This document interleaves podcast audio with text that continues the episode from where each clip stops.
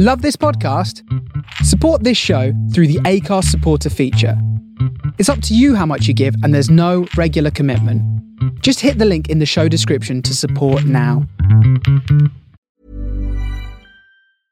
Ready to pop the question? The jewelers at BlueNile.com have got sparkle down to a science with beautiful lab grown diamonds worthy of your most brilliant moments. Their lab grown diamonds are independently graded and guaranteed identical to natural diamonds, and they're ready to ship to your door. Go to BlueNile.com and use promo code LISTEN to get $50 off your purchase of $500 or more. That's code LISTEN at BlueNile.com for $50 off. BlueNile.com code LISTEN. One size fits all seems like a good idea for clothes until you try them on. Same goes for healthcare. That's why United Healthcare offers flexible, budget friendly coverage for medical, vision, dental, and more. Learn more at uhone.com.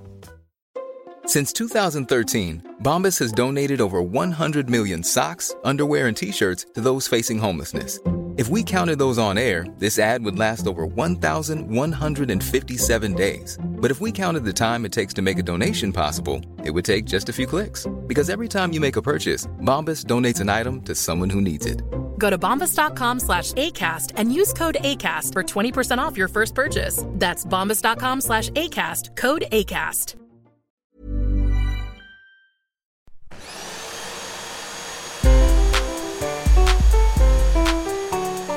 Welcome to Hoovering, the podcast about eating. I'm Jessica Fostekew. I love eating as much as anything else in the world, but also it sometimes brings me conflict, shame, and all sorts of other things that are rubbish. It's complicated and I think fascinating. This is a conversation with an interesting soul, not just about food, but about gobbling it up, or if you will, hoovering.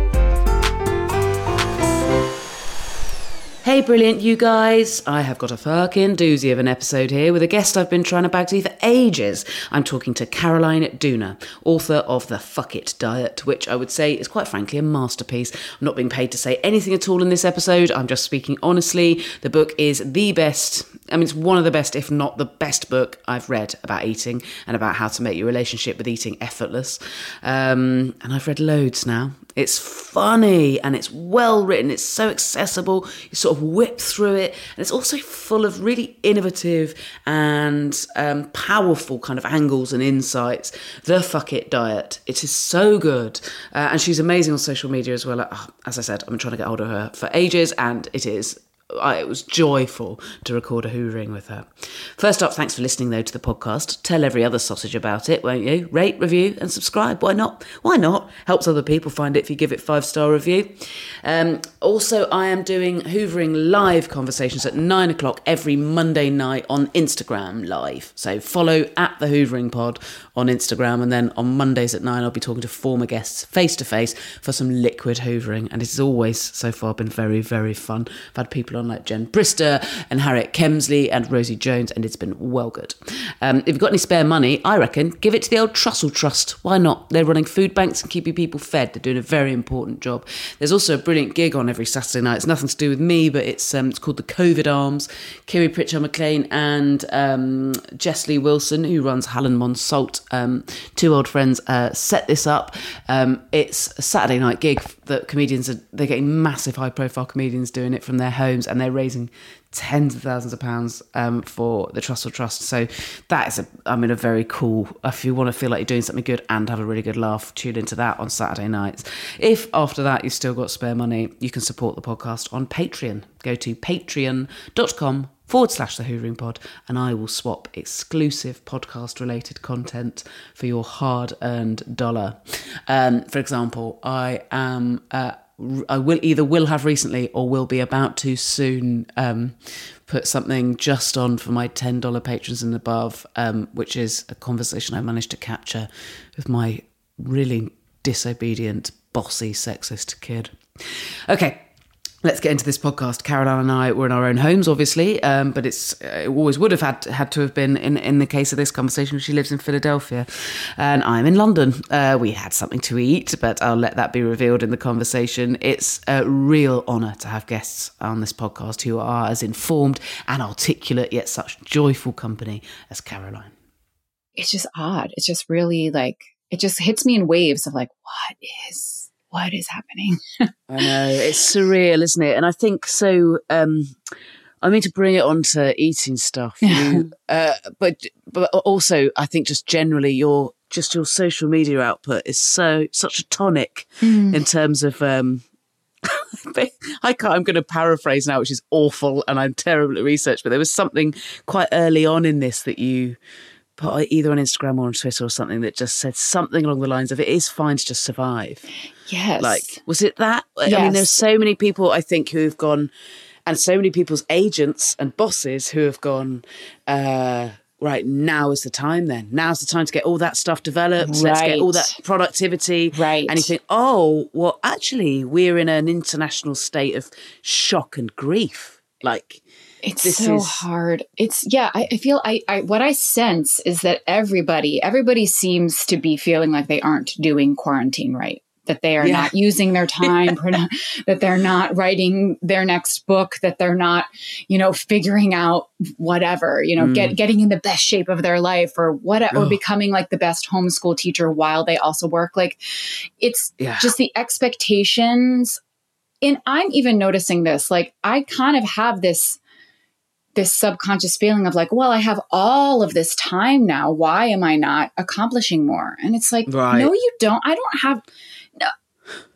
Life is arguably harder in so many ways. Like it's just this weird expectation. And and it's so i feel like it's it, it really just is highlighting our culture this kind of like constant um, feeling that we should be doing more or we're not doing it right or or yeah. we're not as far along as we should be and i feel like that's really manifesting right now which is fascinating but also Isn't makes it a lot just of a kind of systematic? I don't think it's very different here. A kind of, kind of, we've there's probably three or four generations moving and working and living now who will kind of never be satisfied. Like this kind of constant. um I don't know, maniacal drive for perfection in Yes. everything, in, Yeah. in parenting, like you're saying, in everything. So you, for context, we're talking uh, specifically on this podcast about eating because you've written a book um, called The Fuck It Diet, which I think is absolutely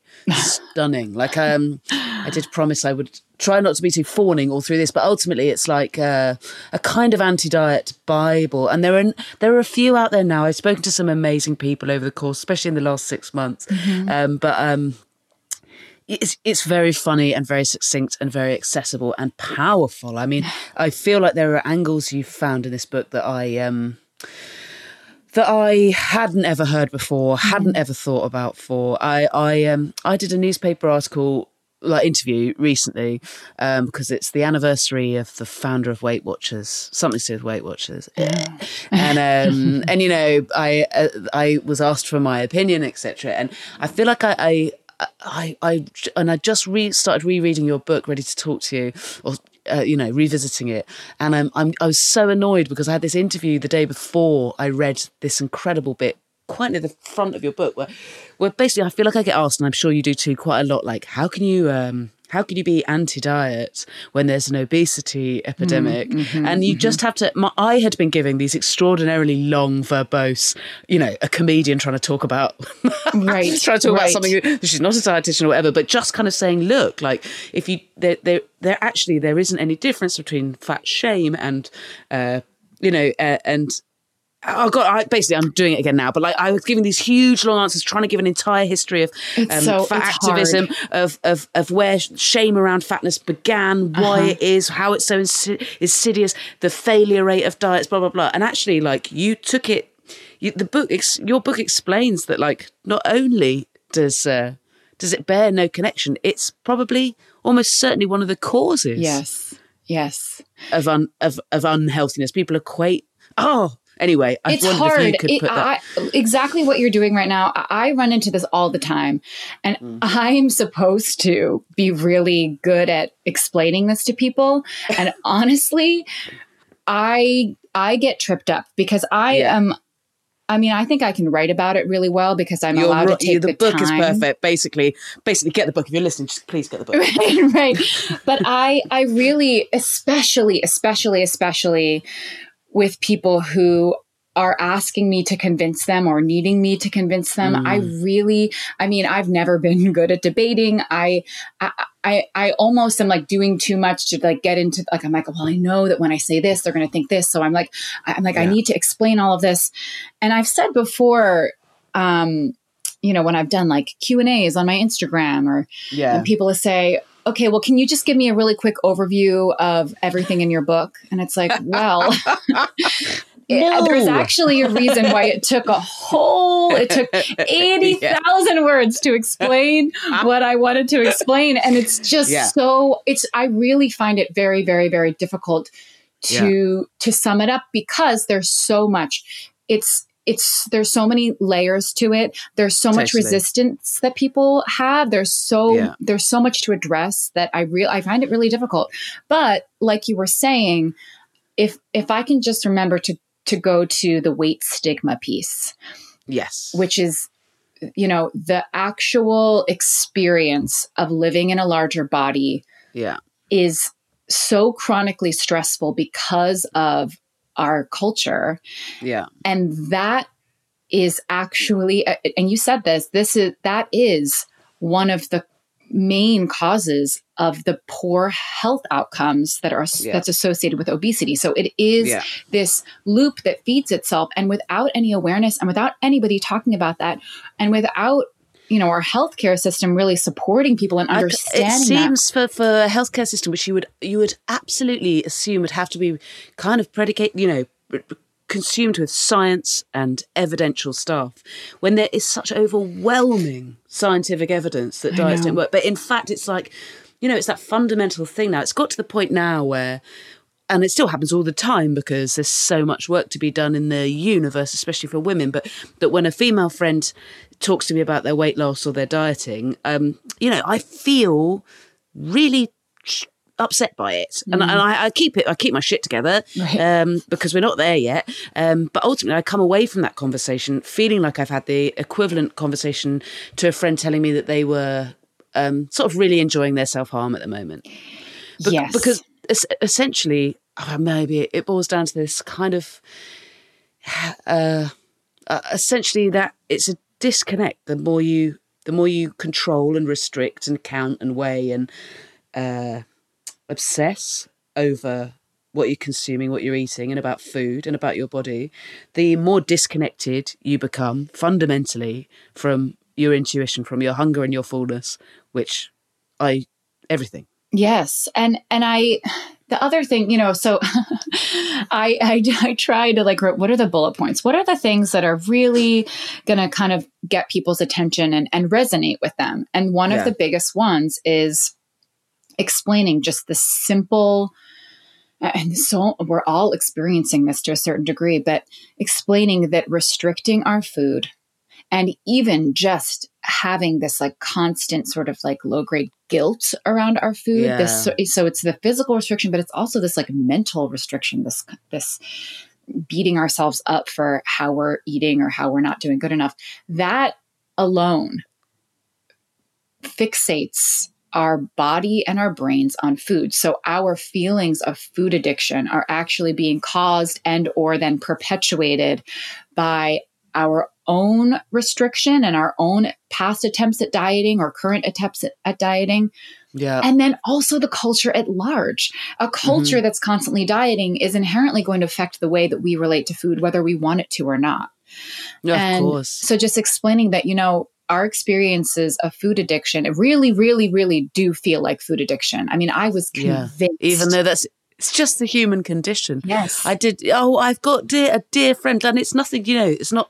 Uh, it's not stupidity. It's what's been drilled into you because it does feel like an addiction, because it feels like a compulsion, because it's the human condition. Mm-hmm. But ultimately, when all you've ever been told is, well, you know, you must really always be trying to be smaller, Mm-hmm. uh, uh, then you can't. Um, you you- need to look for some floral something like an addiction, so that it's something that you can fix. But it's not it's just a human condition. right, right. Exactly. I have a friend who calls it an oral fi- uh, an oral fixation. You're like, no, no, it's just. I know. It's hunger, and hunger isn't just physical and bodily. It's uh, it's in emotional and mental and Oh God. Um, anyway, we've I've got us tits deep into the juicy stuff without even asking you anything flippant or joyful about. But, um, but well, I'm, I'm sure it will keep coming back to it. And I've got things I, I am desperate to ask you, but I, I just wanted to know how is um how's lockdown eating going for you genuinely? Genuinely. It's a great question. Um, I feel really lucky because I I really do feel very very healed with my relationship to food, and hmm. so I don't have the sort of panic around oh no I'm not going to be able to get my good foods my diet foods I'm not going to Yeah. be able to stay on track. None of that is a part of the picture. The only the only way that it's showing up for me is like oh my god like I have to make myself food again. Yeah. and I Yeah, I really did like- more food again. Like, oh Yeah. my god! I just I live in a city. so I mean, you probably know this. Like, there's so much access to if I, you know, don't have food in my house and I don't have, you know, I can go out and I can easily pick stuff up or go eat out Right. or and. Yeah. I do that often enough, and I that's just something I can't do at all. So, the, and the access to food too. Like, I was looking through my kitchen just now looking for something that I could eat on this podcast. And I was like, oh Yeah. my God, I really, like, I really, I like, I'm, I'm eating the same thing every day these days. Because What are you eating every easier. day? Great question. um, I started out every morning, I would make myself a breakfast sandwich and I would Nice. do eggs and I would put feta and hot sauce in the eggs and then really good. You wouldn't think I've it doesn't never sound ever it- thought of feta and eggs, but basically it's salt, right? it's so Mm. good. It's so so good, like scrambled with the feta. My problem right now is that I can only get this feta that I love so much at the at the Whole Foods here, and it's just Yeah. impossible. It's impossible to to shop there. So I've just been going to my stupid little health What- food store in my area. So currently, Is it impossible because it's carnage or because it's queuing for like four hours? So and- the the line outside is yeah. I can't even believe it. And so Yeah. I and and you know Amazon bought Whole Foods, so now there's this like Amazon Prime delivery. And in Mm. the beginning of the quarantine, I was able to get like a huge delivery, and now there's just no. I mean, everyone's doing it, so I have you have to refresh the page a million times to like get a time slot. It just there's no way. So Yeah. I'm pretty much just doing my my grocery shopping now at this little neighborhood health food store, and there's Okay. a lot of stuff I can totally survive on it. Um, they have good bread that I like. They like they have the staples, but they do not have good feta. Not this really, this one specific sexy feta. it's Oh, so good. mate. So I know exactly what you mean though. And I think that's one thing But even for people who are in, you know, as privileged a situation as both you and I are, is that we have access on foot if needs be for me, you know, in the car to, if I, I can drive for five minutes and have like a huge number of options of supermarkets and they've all got, you know, different times for queuing and stuff like that. But you realize the, um, you know, uh, the privilege of that acknowledged Mm-hmm. and the privilege of having the money to be able to go and get whatever there is in there and the and the time right and not the um then on then you get to the point of realizing this sort of weird emotional connection that you had to very specific foods Yes, like that brand of feta like Yes. i've had um i I, I got a, I got a right old pickle about eggs. There was a patch of time here where we couldn't get eggs, Mm. and um, I mean, I was, I, I it's just, I was just like, oh well, you know, that's not. I mean, that's. I don't think that's. I don't think everything. I mean, that's everything's probably not going to be okay. I mean, I can do without anything else, um, but everything's probably not going to be okay. What am I going to get my kid? Um, you know, that's literally my ex lives down the road, and he's having my kid half the time because we live. Well, we live on the same road, and um, you know, so it, it, and he, that's literally all he can cook is eggs. So I was like, oh god, Oh my what's my kid going to eat when it goes around there? Oh, oh. Um, and then I found like a, a company that caters for restaurants that are catering for anyone now who do trays of 30. So if anything now, I'm that guy that's got a lot more eggs in than she did before, which oh, is silly. Wow. It's silly. Um, No, but I understand. I mean, I think a lot of people, a lot of people's go to cooking, they're like, you know, I'm not Yeah. really a great cook, but I can, I, I can cook eggs. yeah, yeah, yeah. you know? Um, yeah. Uh, oh, but anyway, anyway, your eggs and feta breakfast. Okay, so eggs and feta, and then sourdough toast, and then I make a breakfast Mm. sandwich. And I was doing. I, I don't. I, I live in a very strange, tiny little house. It's like a really. Um, it's hard to, to describe. They're like peppered throughout um, the kind of bigger townhouses and, and row homes. They're really small and very, very twisty stairs. And there's only one tiny little room per floor. Amazing. It's very, very strange. Um, and I think, I mean, I honestly think through my research, there were that that's just where, this is where the servants lived, and they served Great, the bigger houses. And, but even even still, it was like one family per floor. so compared to Oh, them, I'm doing great. yeah, yeah, yeah. Um, But oh, there must have been a reason I was sa- I was talking about this. Talking about my um, Uh, breakfast sandwich. Oh, Oh, so I have a very sandwich. tiny kitchen, and I don't. I don't have a, a drip coffee maker. I have a French press, and I don't usually use it because actually my routine before this quarantine was going every morning. I wake up, take my dog for a walk, and then I go to a cafe and I work for a couple hours, and I drink coffee Nice. and I eat, and it just makes things really easy. I miss it Yeah. so much. yeah, Um, yeah, of course. I just really miss it.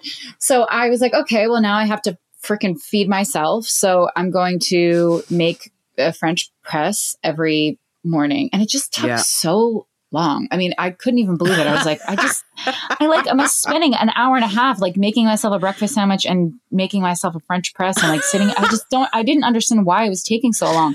Oh So god, it does take so ages. I've had exactly the same thing. Like, I and it can't got to- even believe uh, it. And I, do you know? I think I had a patch probably only of about six months in my twenties where I was trying so hard to be a pretentious prick that I even ground my own coffee Yes, beans at yes, home. yes. And I look back on that now and go, "You had so much spare time, you loser." I know, I know, I know.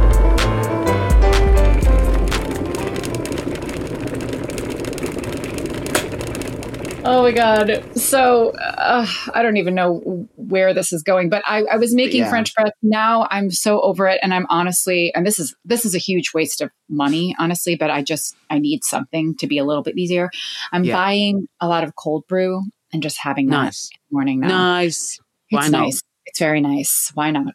And Perfect. and then Something lunch- that someone else can make. Exactly. Just make my life just a tiny bit easier. Just Lovely. like, um, and then uh, I'm eating a lot of salads with cheese and fruit and chickpeas and toast with butter.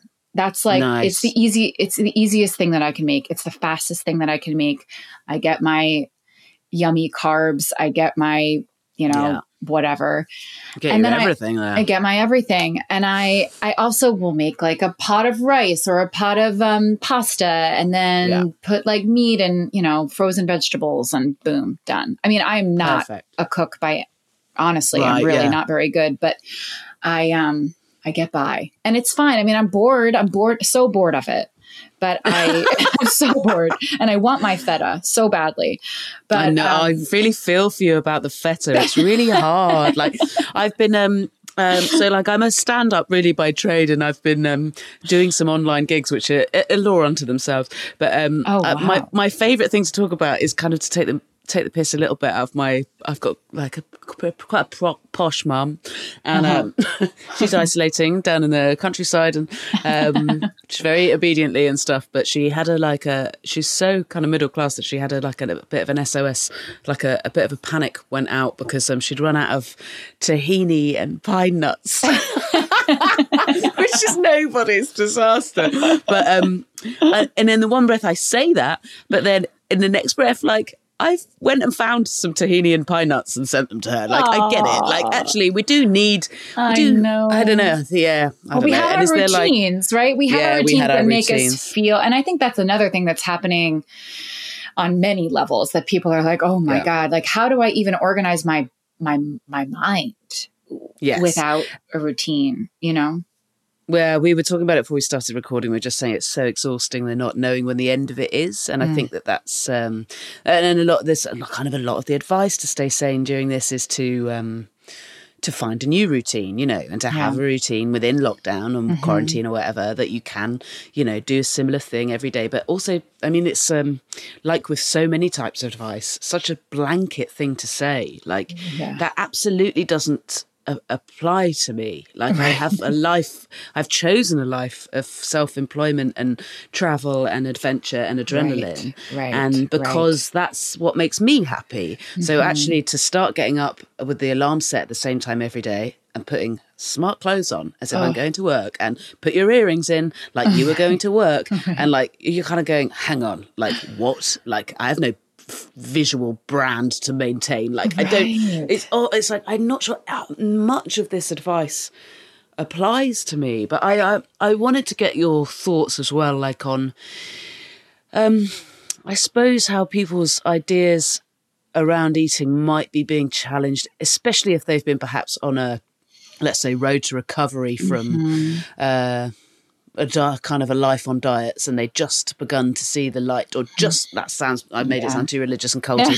I um but they've just begun to kind of let that shit go and just go with their body and take the judgment out and just be happy. They've kind of decided to be happy and to let that stuff go. And at the very beginning of that trip and then you are thrown into this world where your access to food might have changed your attitude to waste might need to change.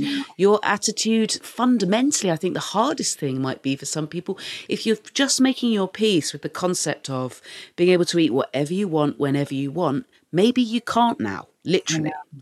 Um and and on top of that i think that uh this type of uh, you know, physical captivity does difficult and potentially hard things to how we perceive ourselves. You know, it feels like those I would for me I can only talk from my experience, but those kind of two or three days you get during PMT where I think I um I I do not want to pass a mirror because I will not be kind to Right.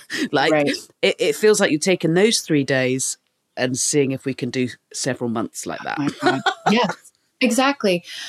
Uh, th- there's so much here, and and I I really really feel like the people who have just started or who maybe are even realizing during this quarantine, oh my God, look at my relationship with food. I, I really want to do something about Mm. it. I I think it would be so difficult to start right now. And it's not that I don't think it's possible. And and on the flip side, I do think that there are people who are saying, you know, this is so strange and so um, my, my world has been turned upside down that maybe this is actually the perfect time to Yeah. completely revamp the way I look at food. And in a way, I, I really do think that there are people saying like, ah, I can't believe that now that I need to look at food as something that I really need to have in my kitchen. And I really, we, we've gone into a sort of survival mode that has the potential to reveal how wonderful food is. Yeah, there is that true. potential. Um, but I, I think more than that, the people in the very, very beginning of this, of the healing process with, Mm. with food and with body, I just, I, and I, I'm struggling to even know how to be posting on my social media accounts because a lot of what I post for is for people who aren't completely new to it. A lot of people follow me who aren't really sure what it is Yeah. or if they want to do it. And to to ask people to start what is a very scary thing for a lot of people to yeah, kind of and a bit, and and and, and actually like a often a bit of an emotional fucking roller coaster. Yes. hey? Mhm. It brings up a Um, lot. And this yeah. is bringing up a lot. And so I think there's a world where that that could it could they could serve each other and you could have like a huge healing thing but i think what's more realistic and more likely to be the case is that it's just too much to ask right now I couldn't agree more. I suppose if you look at it in terms of like, okay, you've got a journey to go on. Is this any time to be starting a big emotional journey? Maybe not, but it, equally, like you say, it could be in that sense that, that it feels like it's never been more imperative a time. I've come a really long way. I, I've been doing this podcast for a couple of years, and I, anyone who's listened to it the whole time will know that like I got to. I've done the journey in front of all of these people, essentially. Mm-hmm. Um, mm-hmm. but I still feel like I'm on it in the sense that I have I have had the happy realization during this lockdown, same as you were saying, really, that like, oh, I am there now with Mm, eating. Like yes. I don't feel any shame around any of this. I can have what I want when I want, and it's not issues around you know uh, what it's making me look like, etc. Mm-hmm. Where I've still got a lot more work to do because I feel like it's a slight, an utterly codependent and uh, but you, I think it's possible to fix the eating without having fixed the self perception I agree. I issues. completely agree. And so, and so that's where I still got a bunch of work to do. Um, and that's what feels like, um, well, now is the time.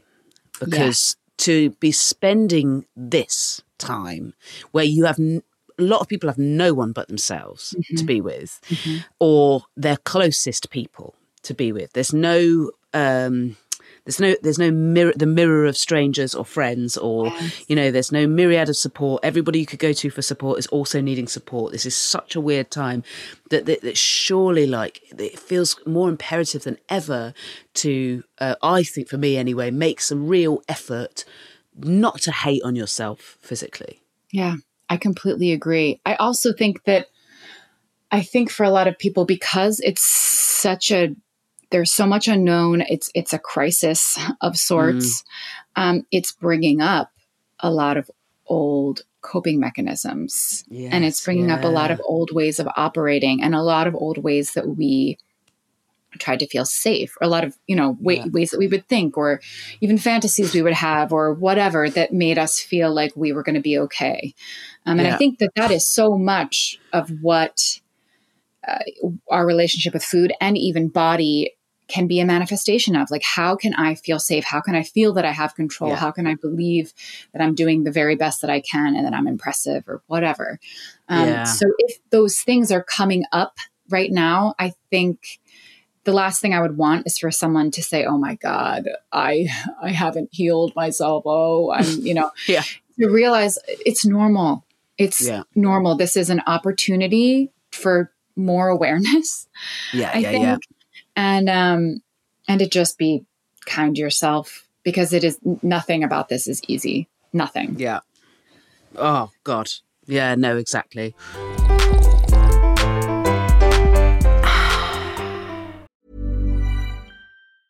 Hey, it's Ryan Reynolds, and I'm here with Keith, co star of my upcoming film, If, only in theaters, May 17th. Do you want to tell people the big news?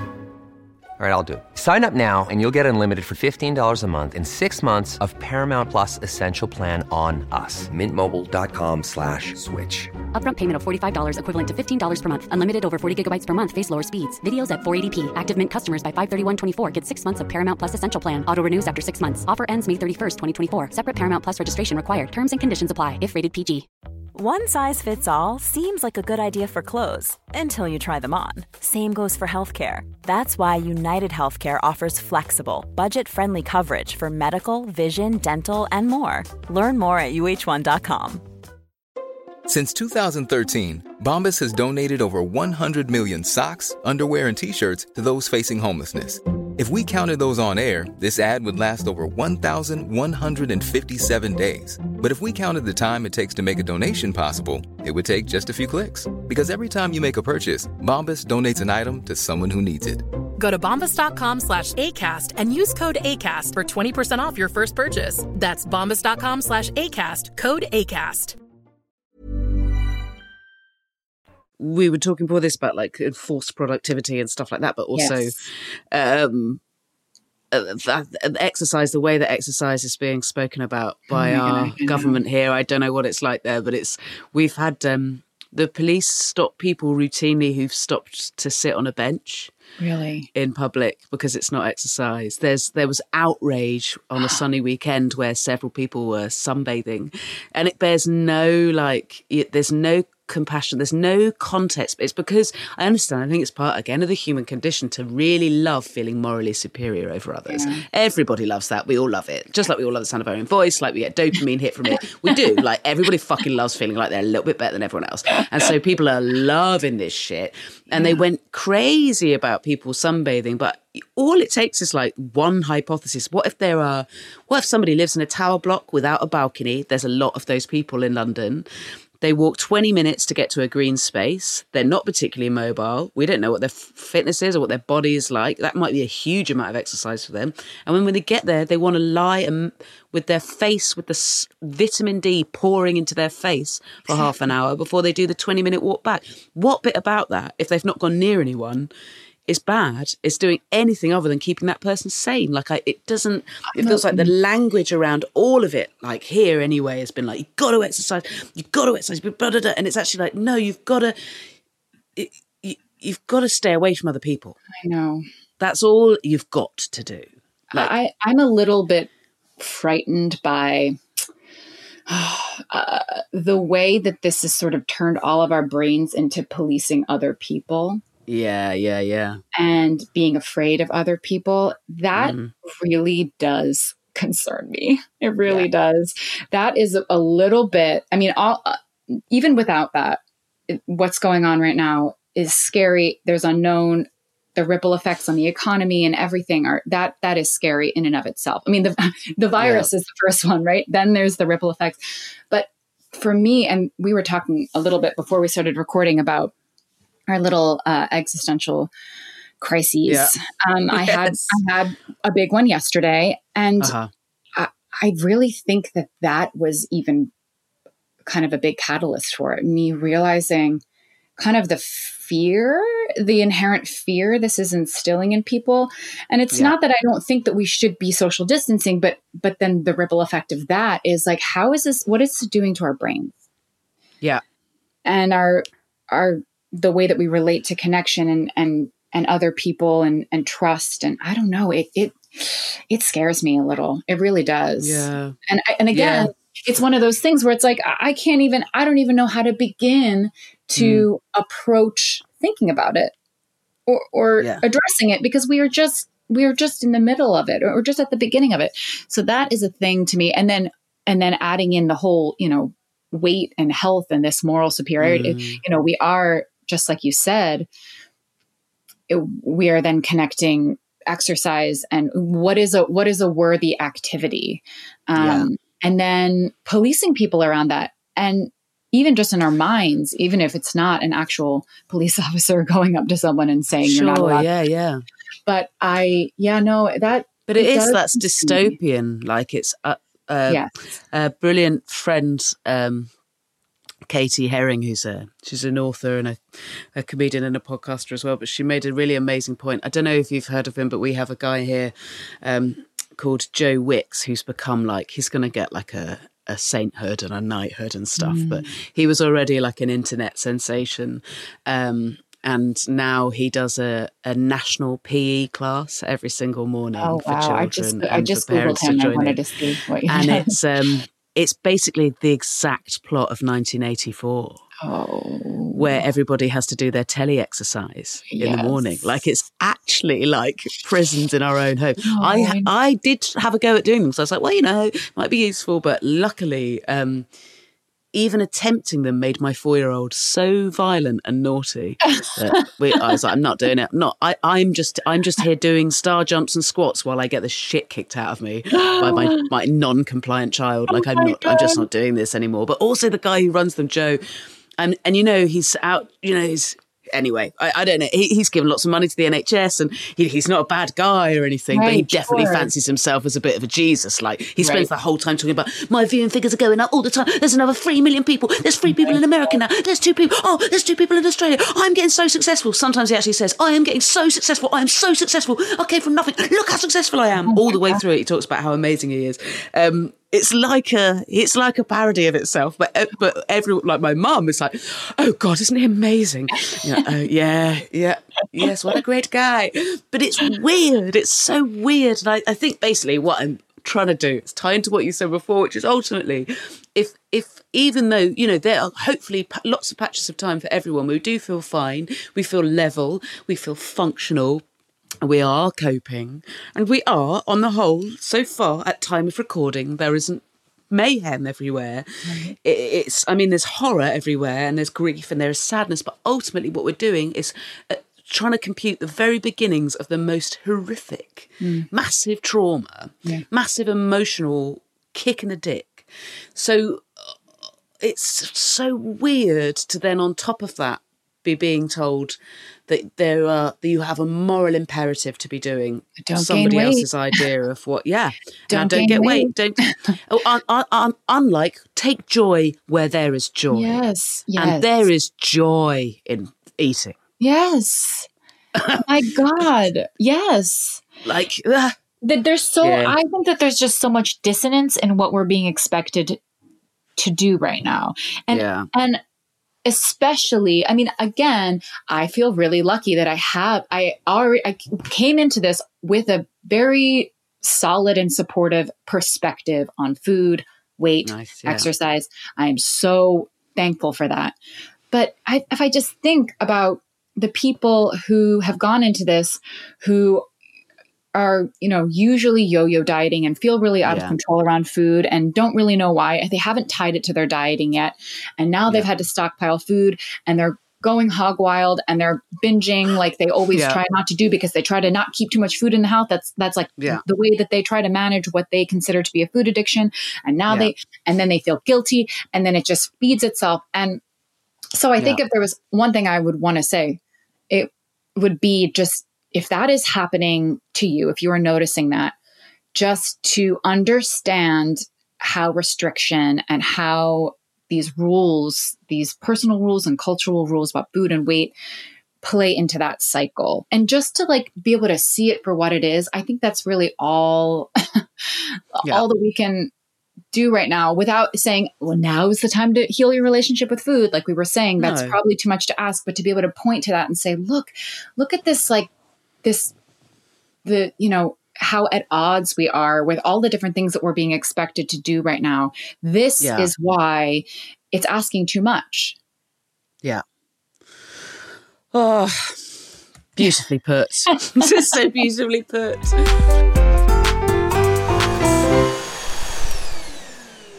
Can I ask you what you've brought to eat? I think it might be something we can't get here, and then I'm I'm embarrassed of mine, and I'll tell you mine. All right. Okay. So I I think it was just yesterday. It's hard it's hard to say. All the days really just Oh no, it's just one big day. one- I mean, one- the fact that it's already been a month no is wonder the days feel long. Like it's because it's one massive day. one one day, one yeah, Yeah. It's so bizarre. So at some point this week, I went to my little neighborhood health food store with my little mask on, and Yeah. I got not enough food because I I carried it home, but I um I grabbed two little packets of organic peanut butter cups. 55% Okay. chocolate.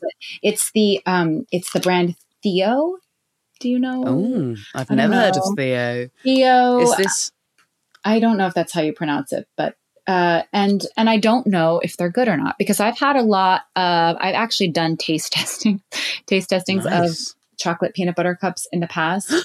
And well, that, we only get Reese's. We only get Reese's here. That's the uh, only brand of peanut a- butter it's chocolate kind we of a it's an American thing, right? The I didn't peanut butter- realize it was like such a phenomenon that you've got competing peanut butter cup brands. only really everywhere. in the with organic. So it's like all of these chocolate companies that do all these fair trade organic um, okay. will then just have their kind of brand of, of peanut butter cups. So that's what this is. And I don't know if it's, I mean, I've had a lot where I've been like, Ugh, this is, this is really weird.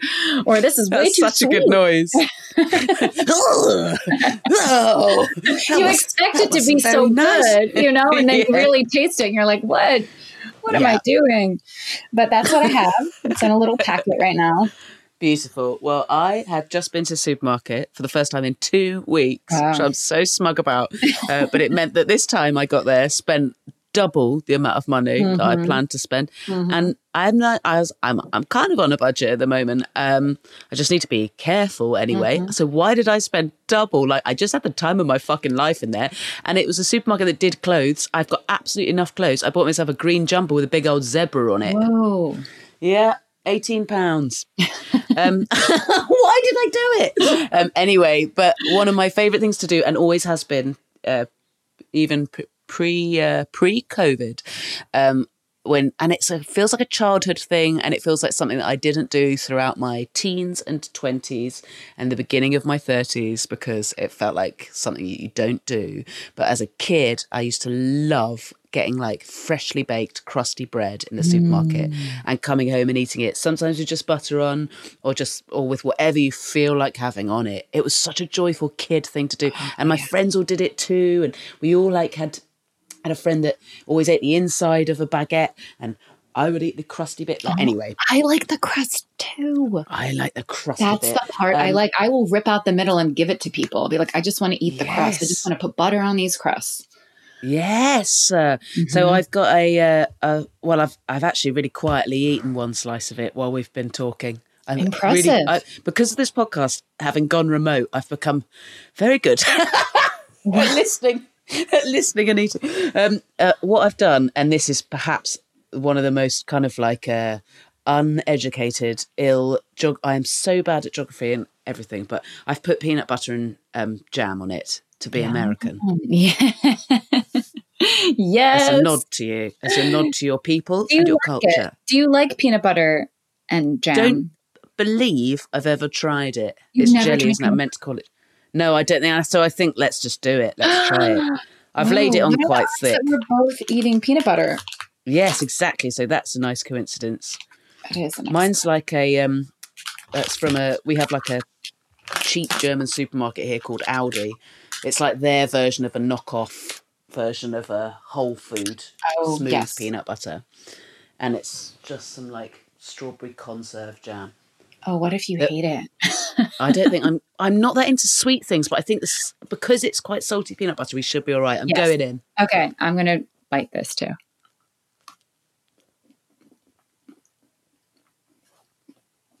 Mmm. Oh god. It's really good. Oh, good! Yay! Yeah. I think I had to be in the mood for that. Mhm. Oh no, I like it that you get the different things at different times. Mhm. It's a similar thing to the oh. chocolate peanut butter. Uh-huh. It's this. It's the sweet and the salty, and I always want it to be very salty. Like I need the salt to be part of it. Yeah, it's a big deal.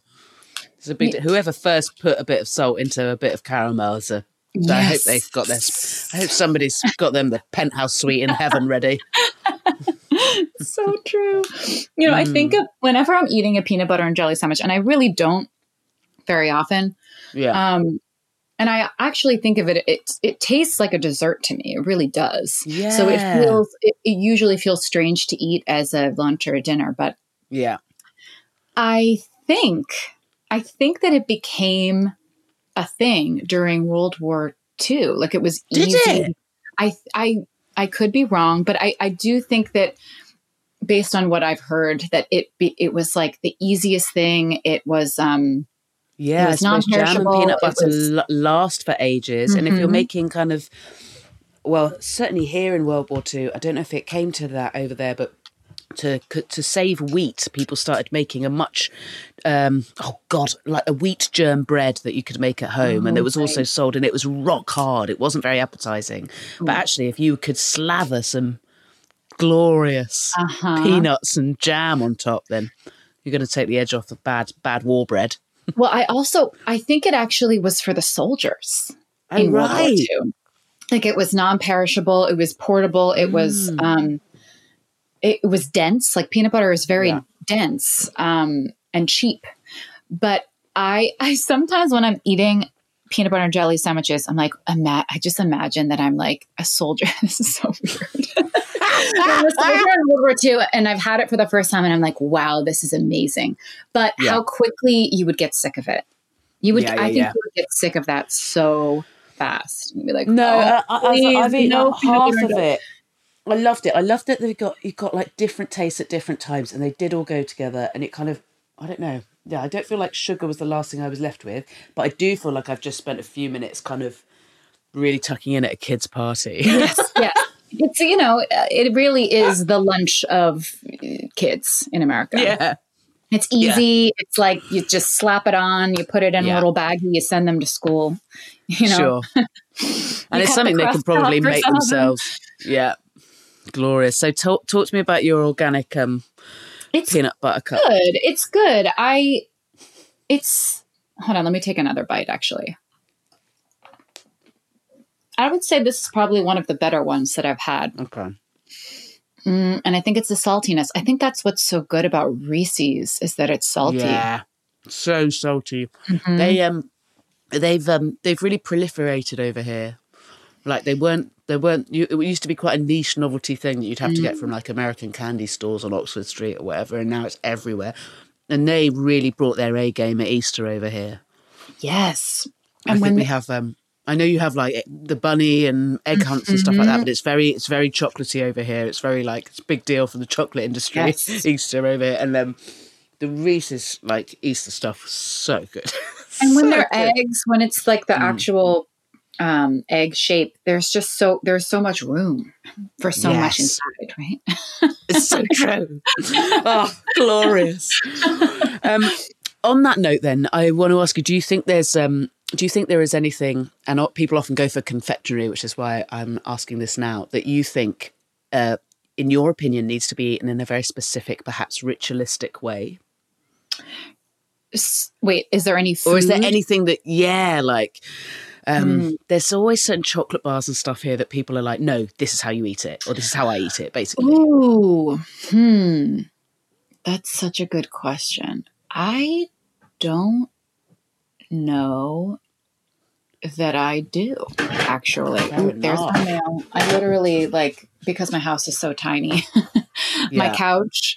I'm on my. I'm sitting on my couch right now with the whole setup, and my And your front feet are in your kitchen. Yes, exactly. My front door is three feet away, and the mail. Oh. Usually, when I'm doing some kind, some kind of podcast recording, there's a mail sound. Anyway, if you could hear that, that's what that was. But That's okay. to the question, I honestly don't. I, I I'm probably forgetting something, but I don't That's all right. really think that I do. The only thing that came to my mind, and this actually reminds me of the weird like mind game that I play with the peanut butter and jelly sandwiches, pretending I'm yeah. a soldier. I like that. I like that. You basically for the first got a time. kind of like secret fantasy when it comes to So that's very weird. cool. That's um that counts as a ritualistic way of eating something. guess If there's something that you can only eat while you're you only really enjoy eating while you're fantasizing, pretending that you are World War II war hero. I used to, yes, exactly. I used to do that a lot as a kid. Like I would Yeah. have these little fantasies of like what I was eating while I was eating. And um one of them was with cheese. And Nice. I grew up in a in a house where we all thought we had lactose intolerance. My mom actually did. Okay. I didn't really, but I thought that I did because Right. I don't know. Um, but whenever I could get my hands on cheese, usually at a friend's house, I would pretend I was a mouse. Stupid. And I would like eat it like take like really really tiny little bites. Like I was like I was in like I, I I think in my head it was like the the Disney movie Cinderella and those little mice and they would get a little hunk of cheese and they would like eat it. I don't know. I would like do that with my with my cheese.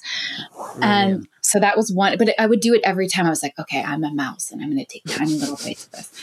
Um, and I would also do a thing where I would pretend, I would pretend when I had a snack, I would pretend that I was taking free samples from a, a grocery store Amazing. and and that I would keep going back for more and that they would start getting annoyed with me and not want me to eat all of the it was really it was so weird. but I used to do that all the time like it was this little it was this little game of like can I get more but it was all in my head yeah. um there were more like that but I would do weird stuff like that all the time but I don't I don't do that uh, thankfully I God, don't I that absolutely love it. I used to um when I was a kid, my um we'd get put me and my cousins would get put um with my grand with our nana with our grandma for lots of the school holidays while our parents worked or Mm-hmm. went on nice adult ho- adult together holidays. Um, and uh, yeah, we um, I used to try and we were quite creative, like in the way that we played. we used to mm-hmm. do lots of like dens and kings and queens, and we set up restaurants and stuff. But I would always try and get them. Only only ever went for it once or twice, and they got bored of it so fast. But I was really into it. I would try and get them to be cats, and what that meant was lots of like being on all fours with a bowl of milk, Yes. trying to get any that. milk drunk with just the Just use your of your tongue. As soon as Oh. you said that, as soon as you said you tried to get them to be cats, I was like, totally. You you were trying to drink milk out of You a lick- little saucer. Yeah. And it's really hard, right, if you haven't got a cat's tongue. I bet. I haven't seen the film Cats yet, but everyone said it's really weird. And I really hope at some point a human dressed as a cat with tits does try and drink like without I their hands. I saw it and I was crying laughing in the beginning. like I was just dying and I majored in musical theater. Like Amazing. I and I grew up listening to cats. My mom loved cats. And Nice. I knew the movie was going to be awful. And I was actually like, my, it was my friend that wanted to see it because he thought it would be funny. He wanted to like be a part of the cultural experience. And I was like, oh, fine, okay. And I just like, uh, it just was so absurd that I was truly, I mean, for the for the whole opening sequence, it was just, I, it was too strange. It was too. Yeah. I don't remember if they if they drink milk the way that you as a child, but I wouldn't be surprised if they did. It was just so odd, and because it was so can't wait to strange, I it. wouldn't have that wouldn't have even have been the strangest thing in the movie, you know. So that's why it feels like good. Um, it feels like good apocalypse watching. Actually, I might get that on the old list.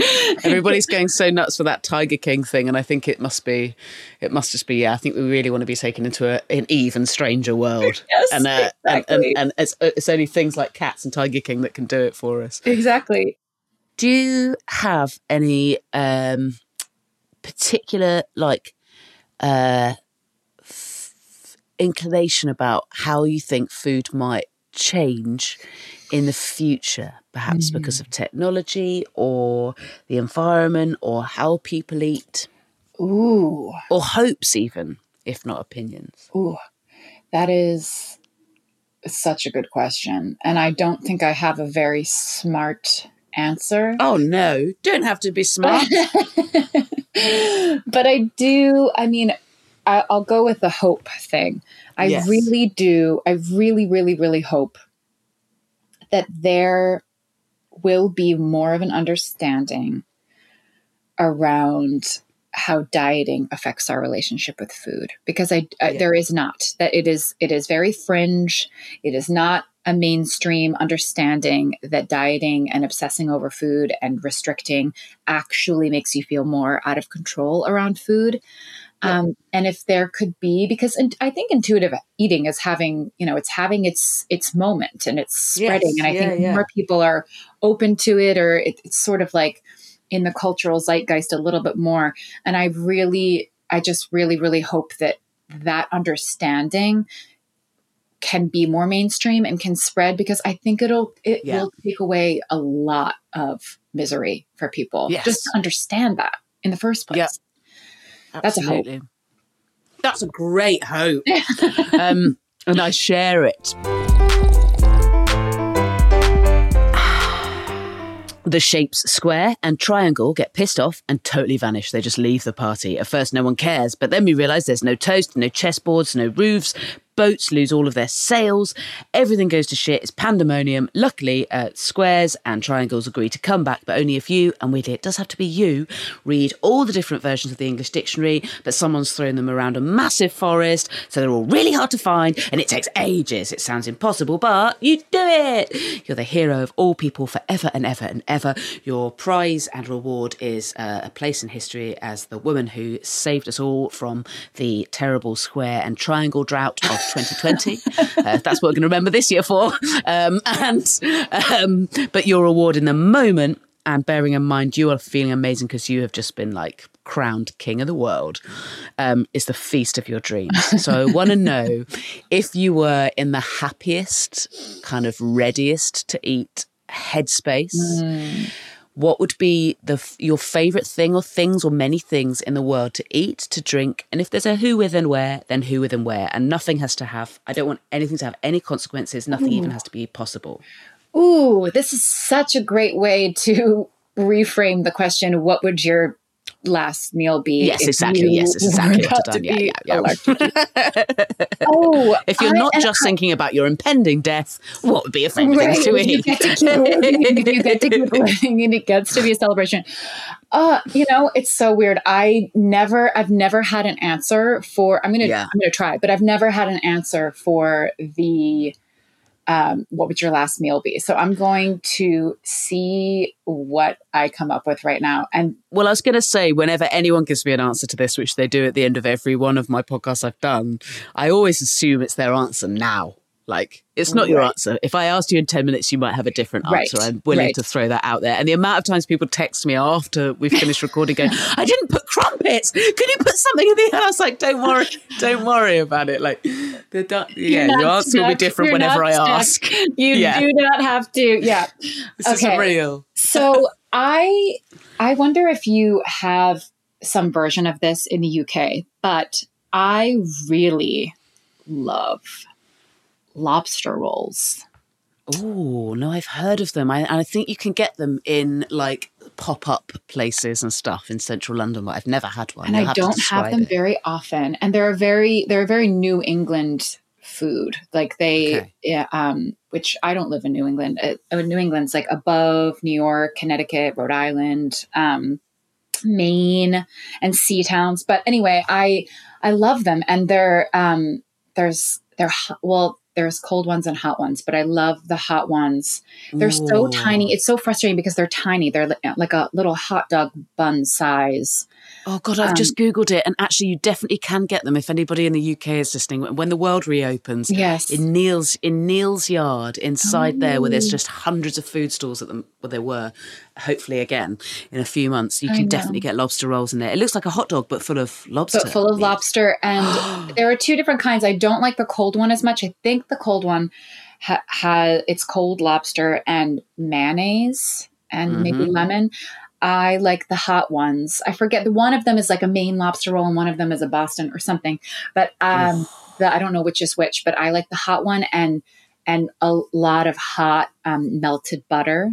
And it's just salty and and they're so small and so and they're so expensive because it's lobster. So every time I rarely order order one, it's never Yeah. enough food. I always wish that I had gotten two, but that's like 40 dollars. Yeah, shit. Um, so I would have two. nice, yeah, of course. I would have two hot lobster rolls, and I would Mm. have. Um, I think I would have like a really good glass of rosé from the south Oh. of France, Lovely. and um, what dessert would I have? Um, I don't know if this goes together, but I really love a really good carrot cake with cream cheese frosting. I don't know if you do that over in the UK either. yeah, we really do that. We Okay, can- okay, yeah, good, good, yeah, good. yeah, yeah. Um, yeah, I think that's what I would do. Beautiful. That's so lovely. it's this does sound that it sounds really good, and it's there's something uh there's something very I I feel like I would want to join you, and I'd want the sun to be on my face. Yes. for that meal. Is that that's the not a, Yeah, that's all not like it. a by That's the really all. fire kind of meal. It feels like a put the sun in my face and Yeah, sitting sand or some grass outside in a city Yeah. or maybe like by a marina or something. Yeah. Oh yeah, yeah, yeah, yeah, yeah. On a dock, on a dock. Yes. Yeah, smelling the sea, smelling the sea. Oh God. Oh, I know, God. now I'm sad. It's almost Now, become it's almost become that? erotic. When is it? Yeah. Why can I do that? oh God. Okay. Everybody stay in so it doesn't take us long, okay? Exactly. Exactly. I need yeah. two lobster rolls and two glasses of rosé, please. um, thank you so much for Oh, talking this to me. so thank you. fun. This was so fun. Thank you, You for are lovely. me. Thank you. Say scrum diddly umptious. And then you can be in my podcast.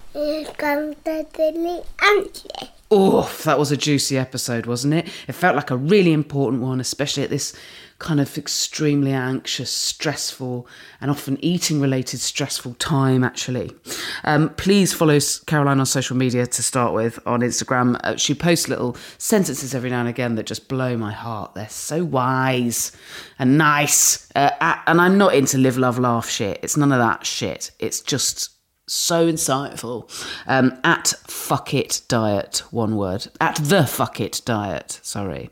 At the fuck it diet, but one word. And her book is called The Fuck It Diet. Please get it. Um, again, like I'm not being paid. paid uh, no one's asked me to endorse this book. I came to Caroline. She didn't even ask me. I begged her to do the podcast. The book is extraordinary. It's so good. Um, I'm rereading it through the lockdown and um, oh my god, it's doing wonders for me. Um, it's just great. It's just great. Um, uh, if you've got spare money, give it to the Trussell Trust. They're running food banks all over the place. If even after that you've got spare money, go to patreon.com forward slash the Hoovering Pod and you can see how you can support the podcast and what you'll get in exchange. Follow us on social media at the Hoovering Pod. That's on um, Twitter and on Instagram. And if you're following at the Hoovering Pod on Instagram, on Monday nights at nine, I'm doing Hoovering Lives, liquid Hooverings with former guests, and they are being an absolute bloody blast. Follow me if you want at Jessica Fostekew.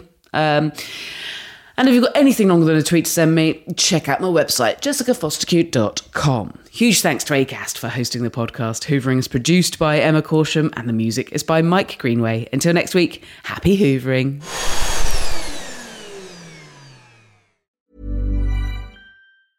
Planning for your next trip? Elevate your travel style with Quince. Quince has all the jet setting essentials you'll want for your next getaway, like European linen, premium luggage options, buttery soft Italian leather bags, and so much more. And is all priced at 50 to 80% less than similar brands. Plus, Quince only works with factories that use safe and ethical manufacturing practices. Pack your bags with high-quality essentials you'll be wearing for vacations to come with Quince. Go to quince.com/pack for free shipping and 365-day returns. Imagine the softest sheets you've ever felt. Now imagine them getting even softer over time. That's what you'll feel with Boll and Branch's organic cotton sheets. In a recent customer survey, 96% replied that Bowl and Branch sheets get softer with every wash. Start getting your best night's sleep in these sheets that get softer and softer for years to come. Try their sheets with a 30-night guarantee. Plus, get 15% off your first order at bollandbranch.com. Code BUTTERY. Exclusions apply. See site for details.